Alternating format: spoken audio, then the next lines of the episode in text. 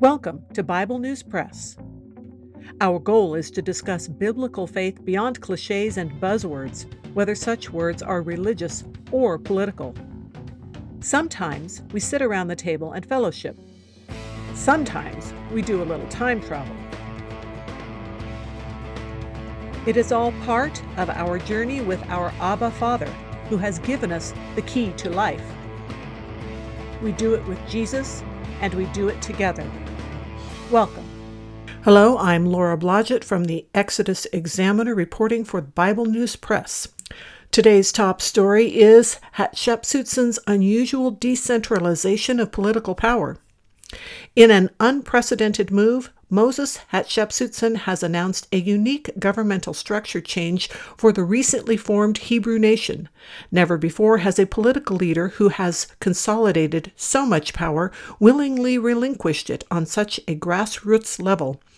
Mr. Hatshepsut clearly has the resources to continue as absolute ruler, yet does not seem to have any regrets about giving neighborhoods more local decision making power. Of peculiar interest is that the whole decentralizing reorganization was the brainchild of Mr. Hatshepsut's father in law, Jethro Priest Midian. Most world leaders with that level of influence would at least have their older relatives marginalized, if not outright assassinated, for suggesting such a scheme.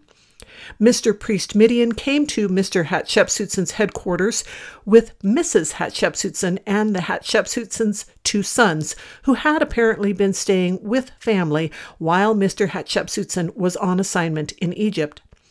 Mr. Priest Midian's assessment of Mr. Hatshepsut's initial governmental plan was allegedly a kindly criticism.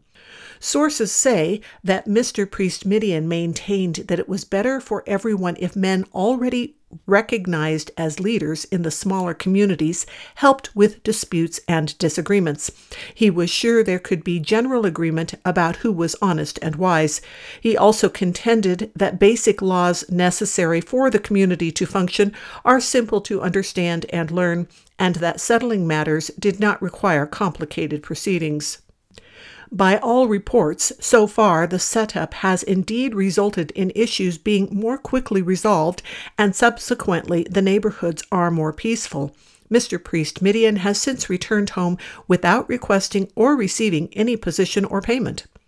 Mr. Hatshepsut is only getting involved in the harder community decisions and is said to be enjoying having more time with his family.